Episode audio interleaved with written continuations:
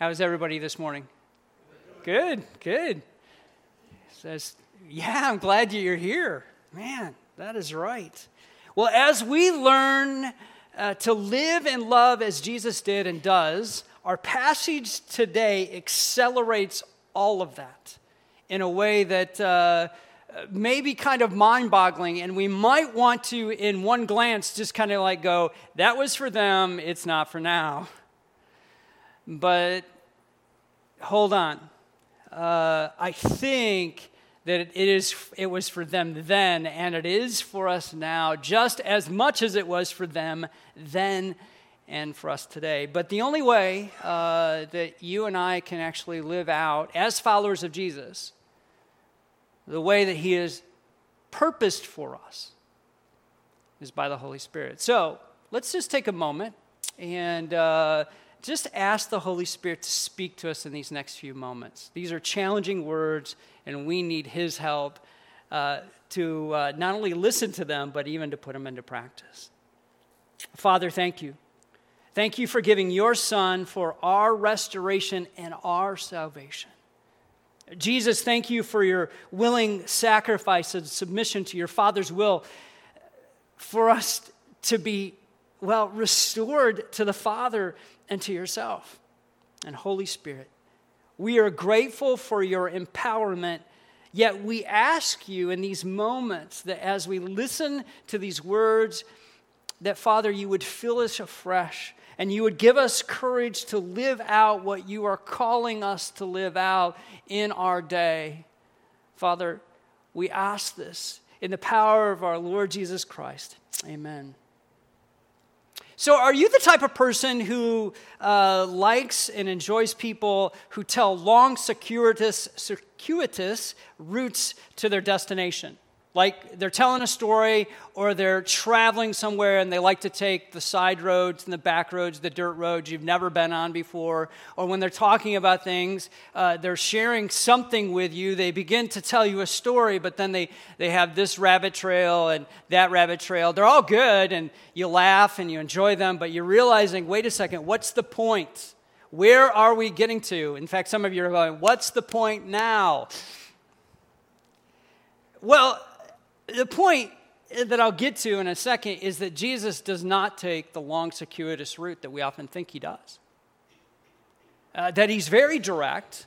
In fact, uh, I would say even kind of uh, offensive to our ways of thinking.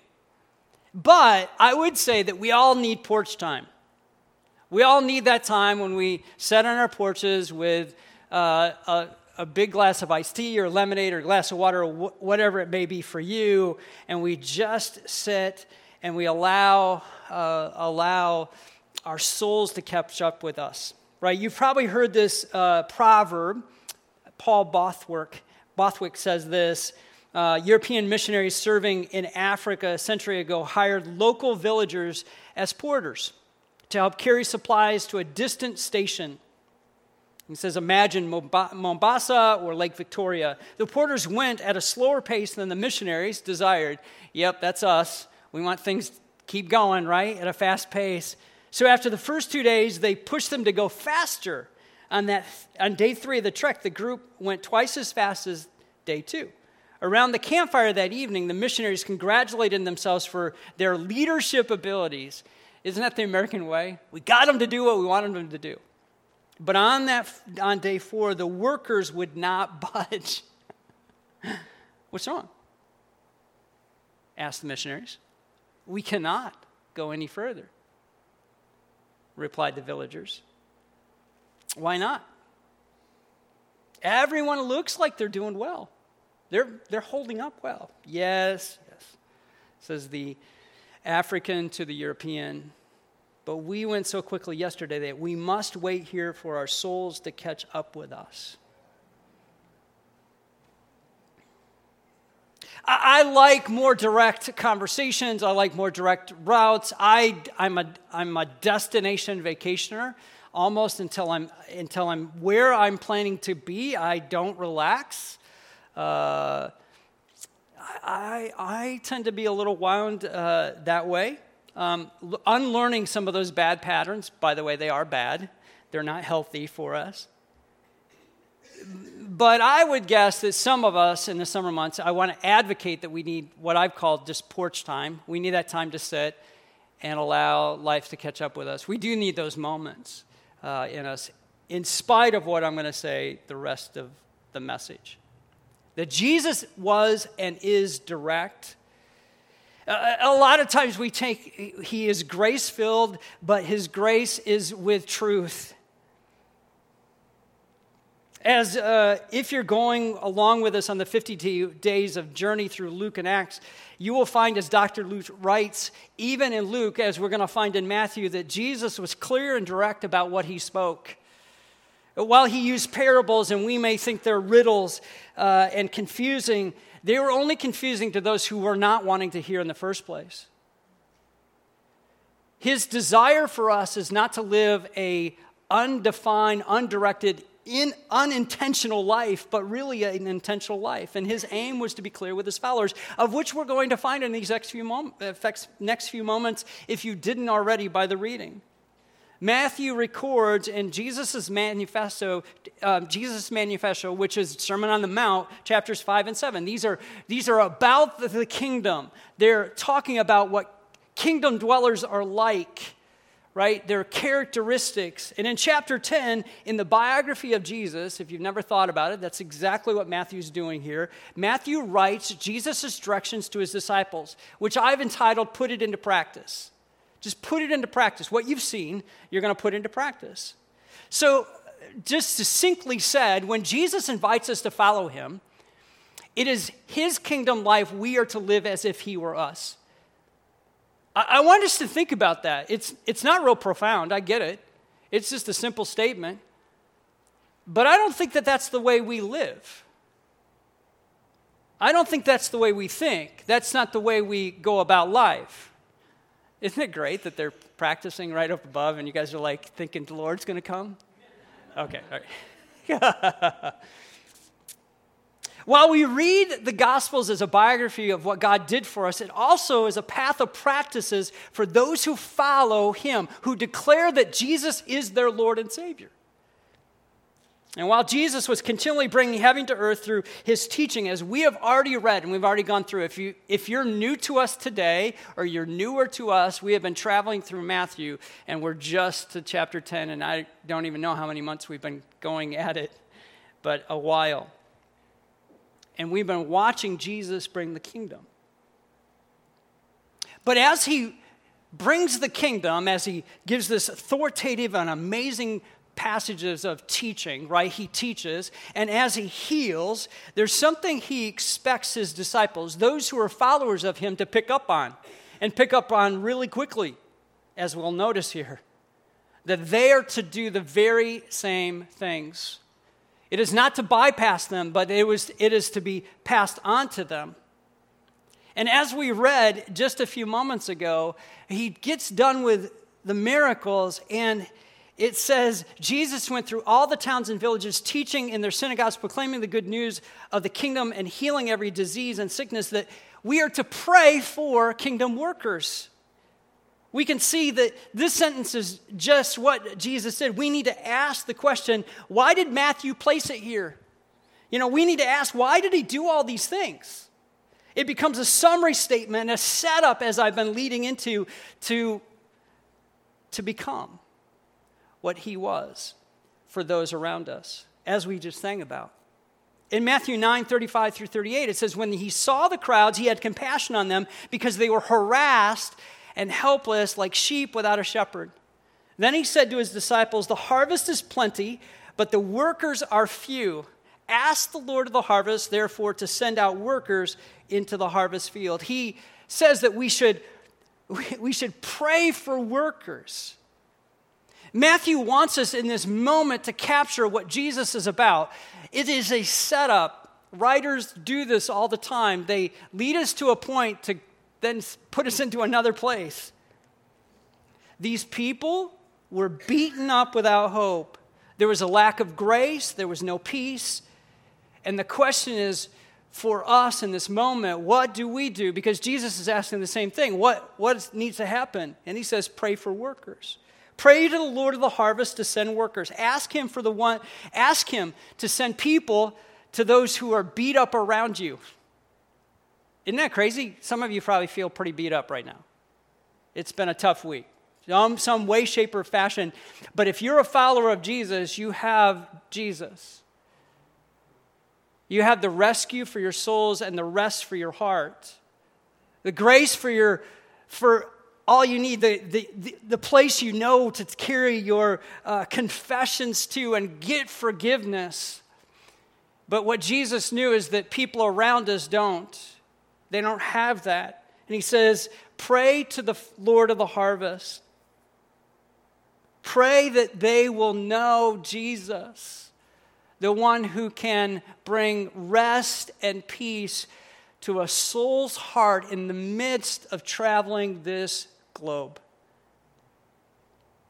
So let me ask you this as before we get too far in, if you have your Connect cards, you might want to pull them out because I'd love to know if you have one online, uh, you can fill it out there.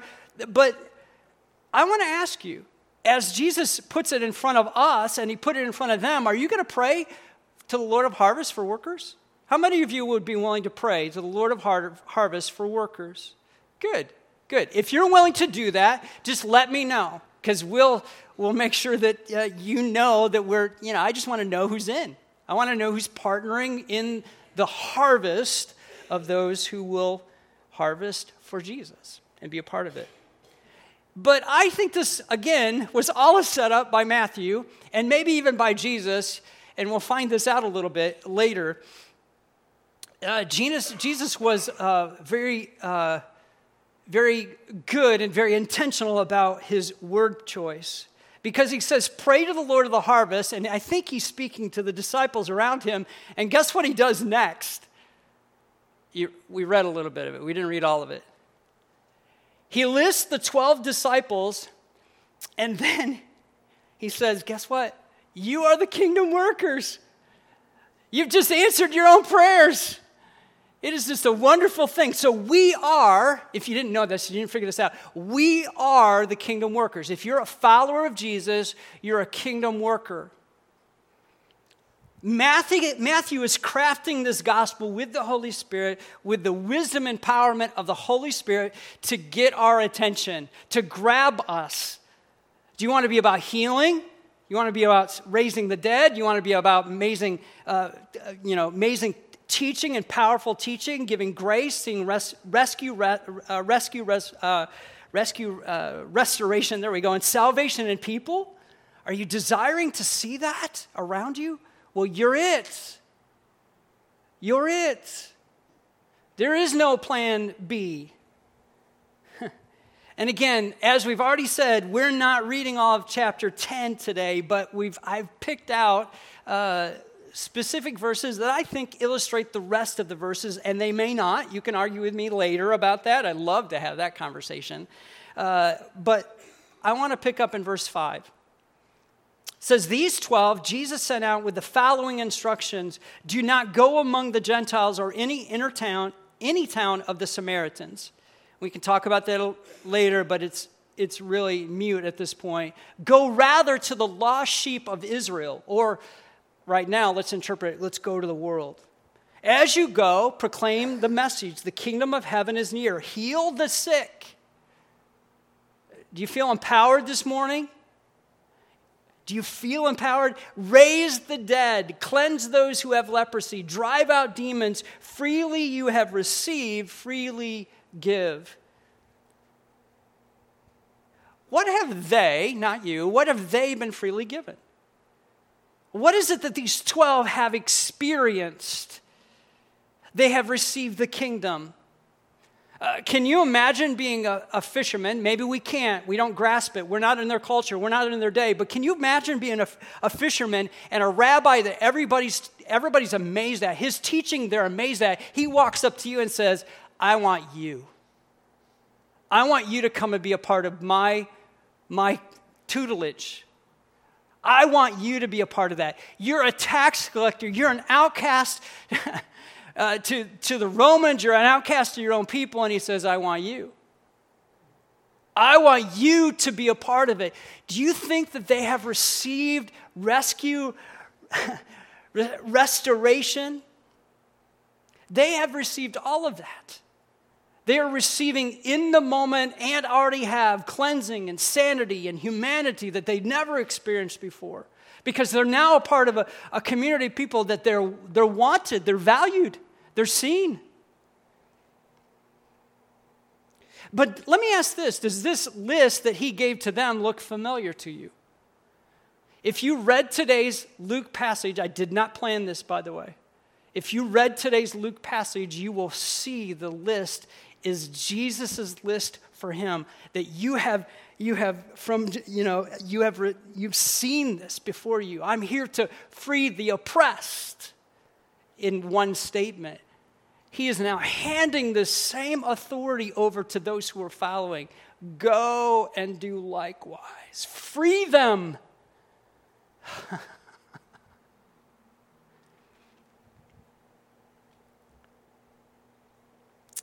while the disciples cannot go to the cross, cannot pay the price for sins, cannot, cannot walk out of a grave, Jesus is the only one who will be able to do that.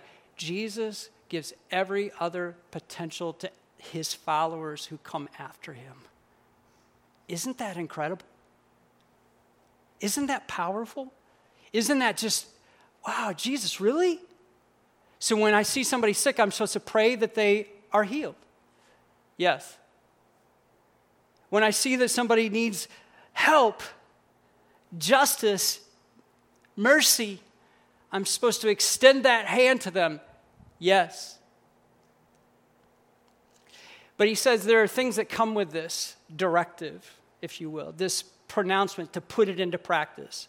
Every time my kids go somewhere or do something uh, that they've not done before, there's something inside of me as a father who kind of says, hey, maybe I should give them a few heads up about, hey, this is what you might find in around the next bend. This is what may happen when you doing uh, you do that, right? My kids travel outside of the country, like, hey, you might want to think about this, this, and this. I don't know about this specific country, but we'll have those conversations, right? Oh, you, you know, if you're thinking about having kids, let me tell you about children, babies, that is, uh, let me tell you that you might be thinking, want to think about those things, right? Uh, how about buying a house? You sit down with your kids and going, oh, you want to buy a house? If they let you into that, right? Yeah, there's, there's a permission given. But you, you want to share with them what you know. Dating. I mean, all of these things, we're like, as a good father, I want to do that. As, as Kathy and I, as good parents, we want to be able to pass on what we've learned and hopefully avoid some of the mistakes that we've made. Now, Jesus doesn't have to avoid all the mistakes, but Jesus does want to do this very same thing with those who are his followers. He wants to give them directions or guidance about what is going to come next when they lead into a life of following after him. And I love the very fact that this comes natural. It's not, it's not abnormal to want to share with your kids out of a loving heart hey, you might want to think about a few of these things, right? But it comes from Him. And the interesting thing, we need to pair this up, is that Jesus gives them these directions, and they have been authorized and deputized into the supernatural. Can you imagine? I mean, he's like, I want to I wanna give you this. It's, it's like handing your, handing your uh, car keys to your child for the very first time. And you want them to be safe and come home. But you also may want them to realize that in using that car, which is a, several thousand pounds, depending on what your car is, uh, a vehicle that not only do you want them to come home, but you want everybody else around them to come home safe and sound too, right? I, I think Jesus' directions are in that for us this great love and desire. So here he goes. Verses 9 through 11 Do not get any gold or silver or copper to take with you in your belts, no bag for the journey, or an extra shirt or sandals or a staff, for the worker is worth his keep. Whatever town or village you enter, search there for some worthy person and stay at their house until you leave. So, friends, uh, leave your wallet at home.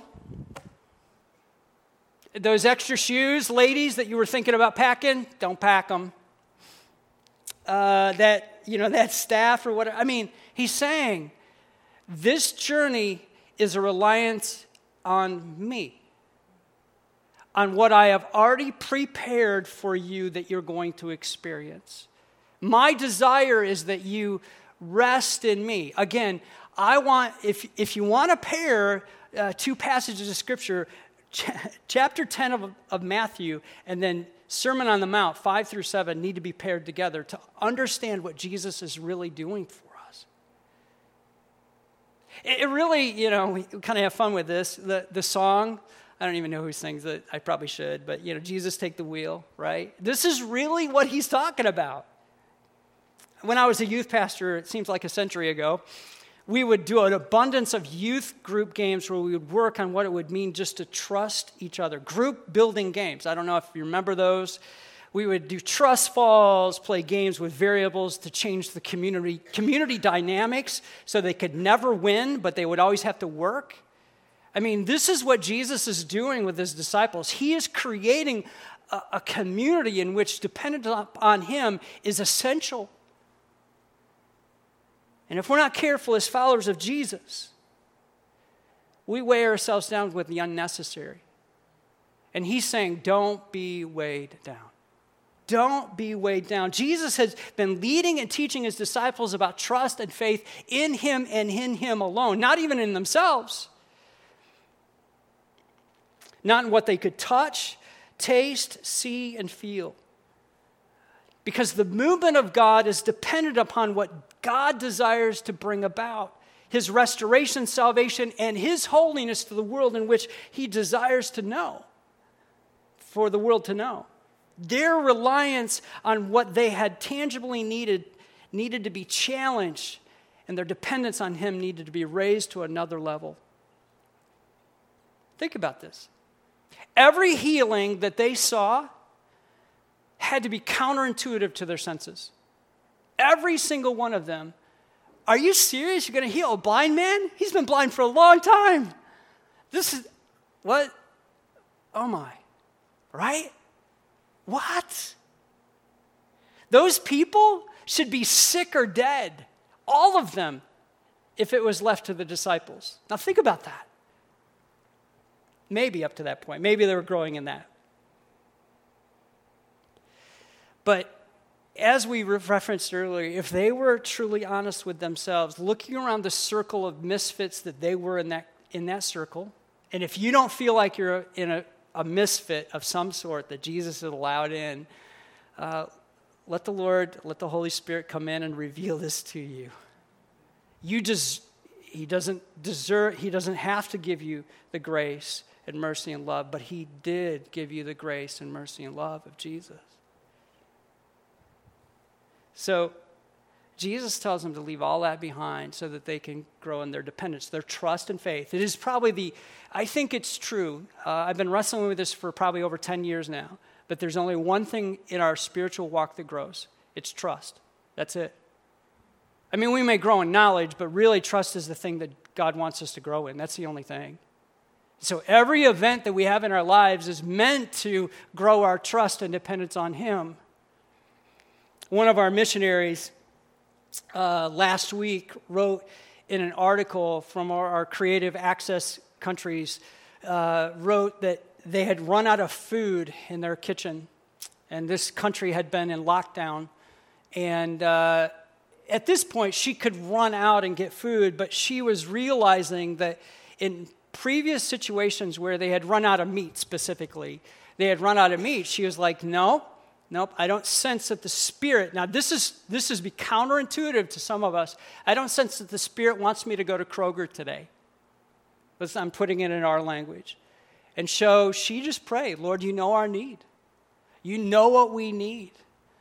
And within the days out, they already had, they had three bags of groceries delivered to them, and in it were meat and some other things. I mean, it was just incredible. I was like, uh, Julie, you have just pressed the accelerator in my heart. You've challenged me to consider what I think I need over what you want to give. So, what do you need to leave behind? You see, uh, seriously, if we want more money, we just go to the bank. We put it on our credit card. We want something. I mean, oh, Lord, how do you want to grow our dependence? How do you want to do it? What is it that you need to leave behind and trust Jesus for? He moves on and says, Hey, friends, uh, be on your guard. The scripture reads this way I am sending you out like sheep, sheep among wolves. Therefore, be as shrewd as snakes and as innocent as doves. Be on your guard. You will be handed over to the uh, local council, councils and be flogged in the synagogues. On my account, you will be brought before governors and kings as witnesses to them. Did you hear that word? Witnesses to them and to the Gentiles. But when they arrest you, do not worry. Oh, did you capture, capture all that? You're going to get arrested to be a witness, and it's not because you've done anything illegal. I don't think that way. Just saying. Do not worry about what to say or how to say it. At that time, you will be given what to say, and it will be it will not will not be you speaking, but the Spirit of your Father speaking through you. Jesus never told us not to go. He just told us to know. Know there are wolves and sheep, that there will be dangerous places you will walk into. But the crazy of this is he says, be smarter than be smarter than some of the sheep, I guess. Be shrewd as snakes, right? Be innocent as dove. You, we have the ability. These adversaries are, are both in the community, these people are both in the community and in the community of faith. Did I say that out loud? I didn't mean to. No, I did, actually. They, they like the status quo. They like the status quo. They are concerned that too much restoration, salvation, and healing may upset the balance of power. This is what's transpiring. When Jesus enters the scene, it upsets the way they want things done and the who's in, power, who's in control. We have to remind ourselves Jesus leaves the 99 to go look for the what? The one. Actuaries will tell you to let the one go and dine with the whining 99.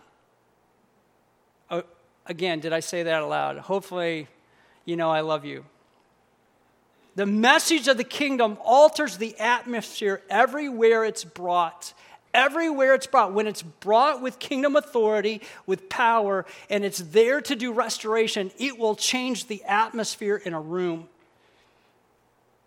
So, I'm just stating what Jesus has already stated to them, and I believe that he's giving to us. Doing Jesus' harvest work will bring op- opposition.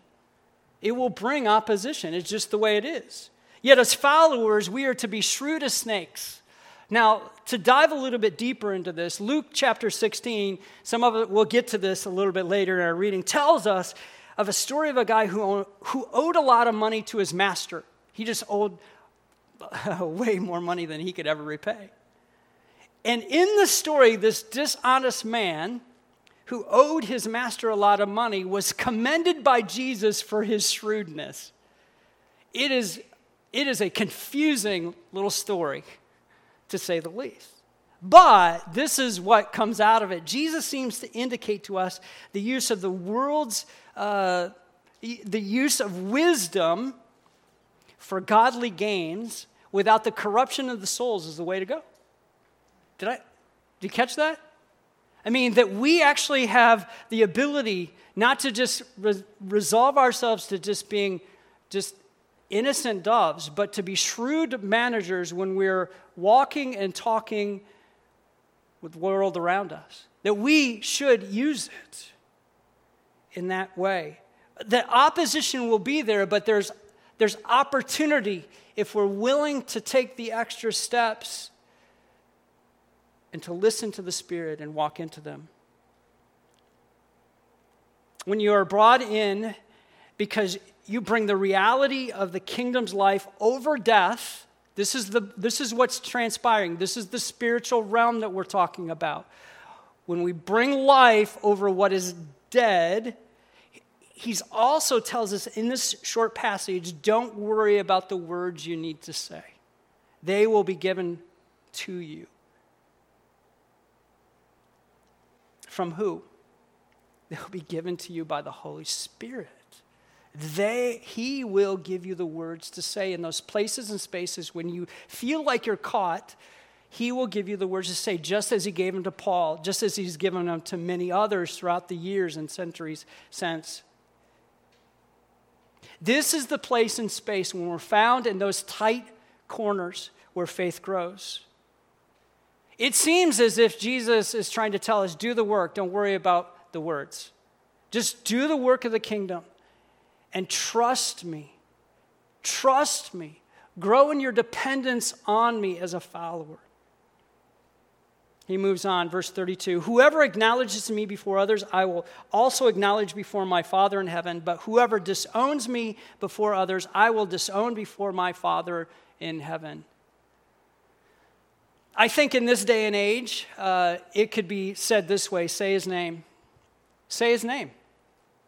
Remember, Jesus is sending them out to do the work of the harvest. He has given them authority to proclaim and give the kingdom away uh, restoration, salvation, healing, and the like. They will be in situations, and many of them, where fear is real. He's, he's not bypassed at all. You, we often kind of gloss over that as uh, in our discipleship process. We want, oh, Jesus will keep me, it won't be that tough. Uh, no, he doesn't say that at all. He actually says that there will be places and spaces in which fear is real, but fear is not greater than me. Fear is not greater than my love.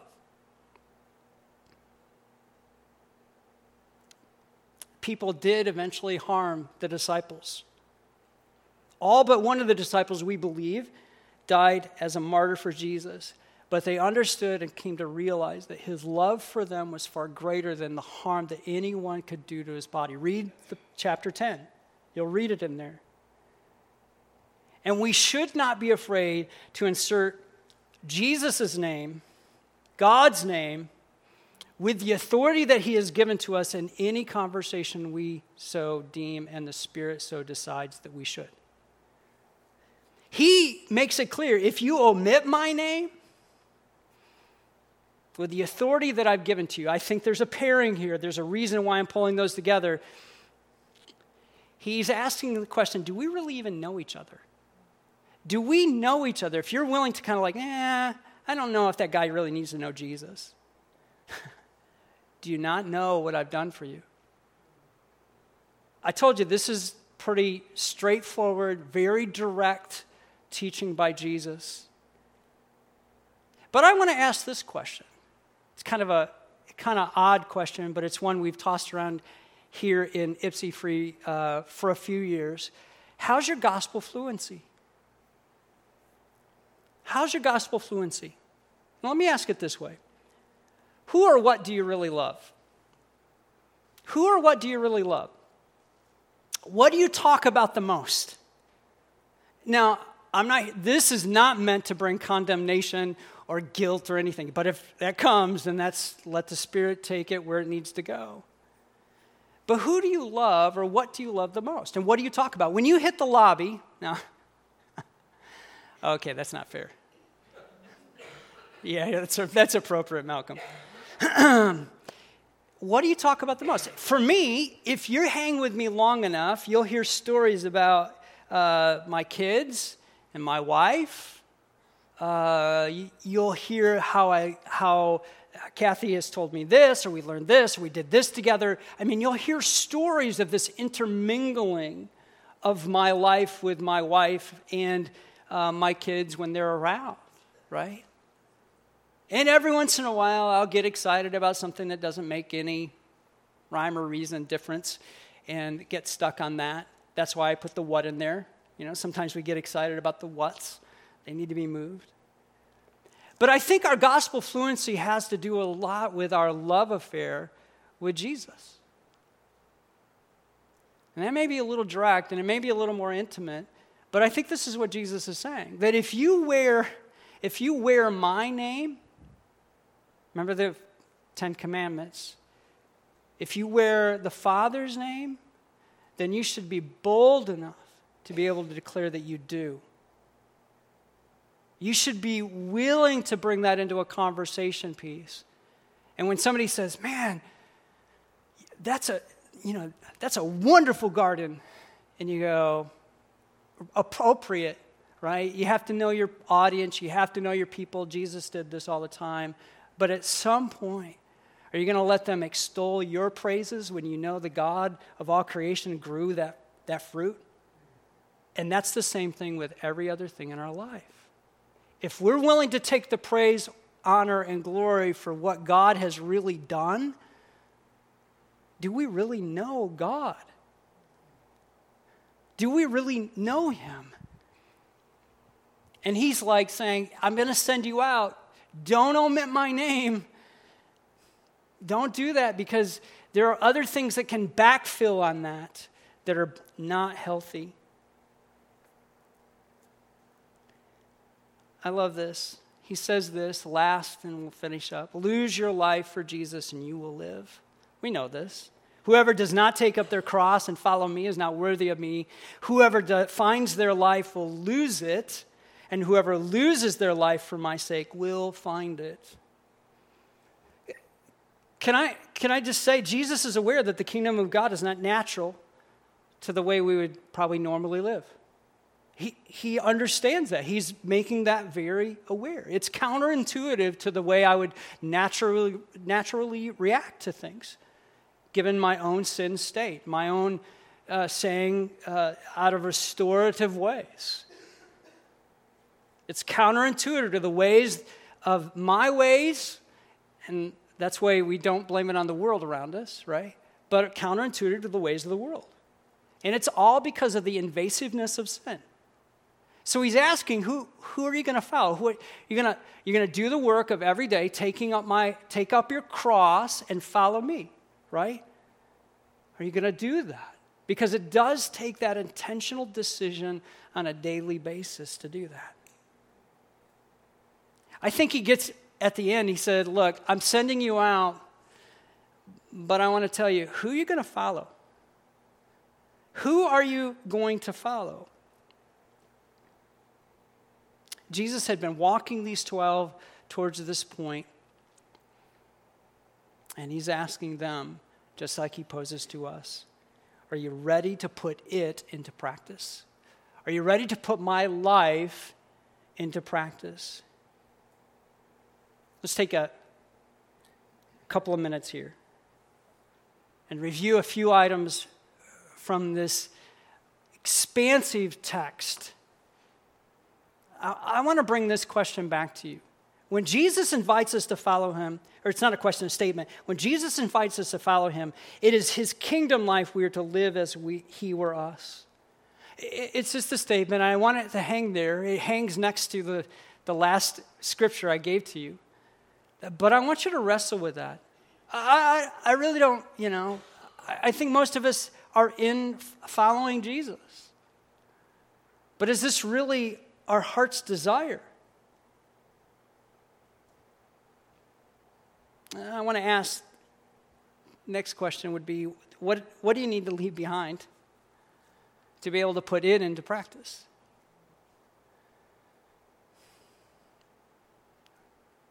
What are you dependent upon that's not Jesus? What do you talk about more than you talk about or think about or spend time with? Jesus.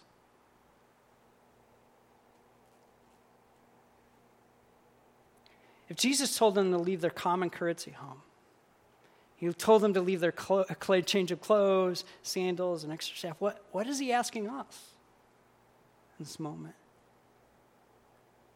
I'm reminded of Paul's words in Philippians chapter 3, verses 13 to 14. Brothers and sisters, I do not consider myself yet to have taken hold of it, but one thing I do, forgetting what is behind and straining toward what is ahead. And I, I know the passage of Scripture has to do with a lot of other things, but I think this is what Jesus is saying. Are you going to grow in your dependence to me? I press on, Paul goes on, I press on towards the goal to win the prize for which God has called me heavenward in Christ Jesus.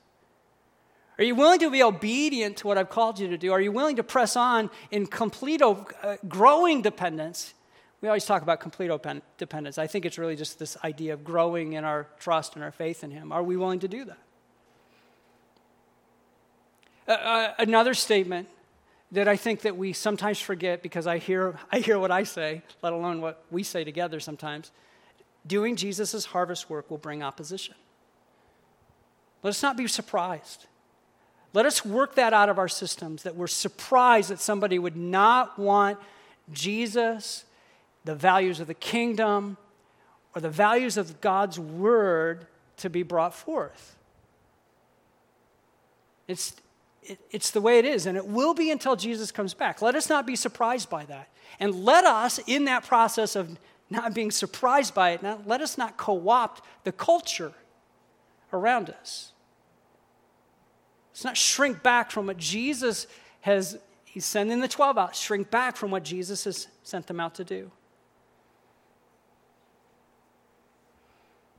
Romans 12, 18 says, If it is possible, so if you think this is to be contentious at all, and I don't think it is, it's if it is possible, as far as it depends on you, live at peace with everyone. Paul extols the Romans in the midst of this cultural uh, malaise, if you will, that happens in, in Rome at the time. He's saying, Look, the gospel has its own merits to stand on. Don't create any more by holding your opinions Hold Jesus.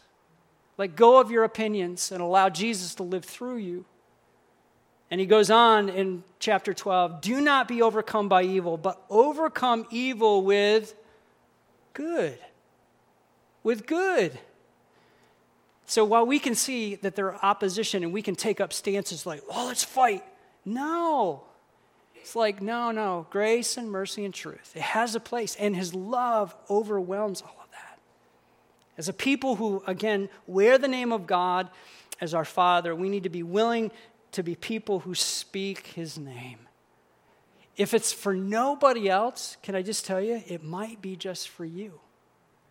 To remind yourself on a regular basis, you are God's child. You have made a decision. It is, it is, it is, your life is in His. And through that, I believe that as you continue to press in and press through and go out as the sent 12, that your joy will become greater than you ever imagined and ever expected because you'll see and experience things that you uh, would not otherwise. The joy of the kingdom will be yours. Let's pray.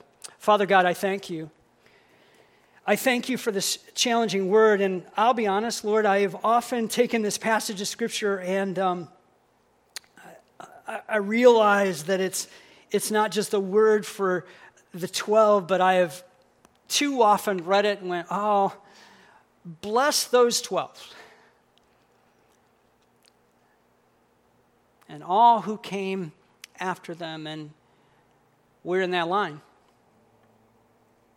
We're in the line of those 12 who were obedient to you, Father, and lived out what you called them to live out. And Father, if they lived out what you called them to live, the love of Jesus to the world, then Father, I want you to lead us in the same way. As people who live in the community of Ypsilanti and Ann Arbor, Father, our neighbors need to know the love that we have for them through and for Jesus.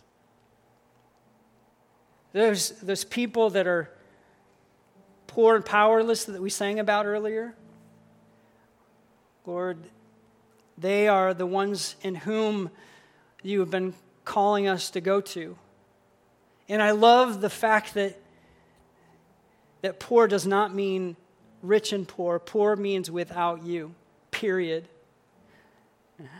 It may involve some other things than there but it means without you. And so, Lord, would you send us? I love the songs we sang earlier. Would you send us? Send us to one person this week. Allow us to speak your name, to give your grace, to be your mercy and your peace as we live out your love. Mm. Father, we thank you. We thank you. The power of Jesus, our Lord and Savior. Amen. Next few minutes.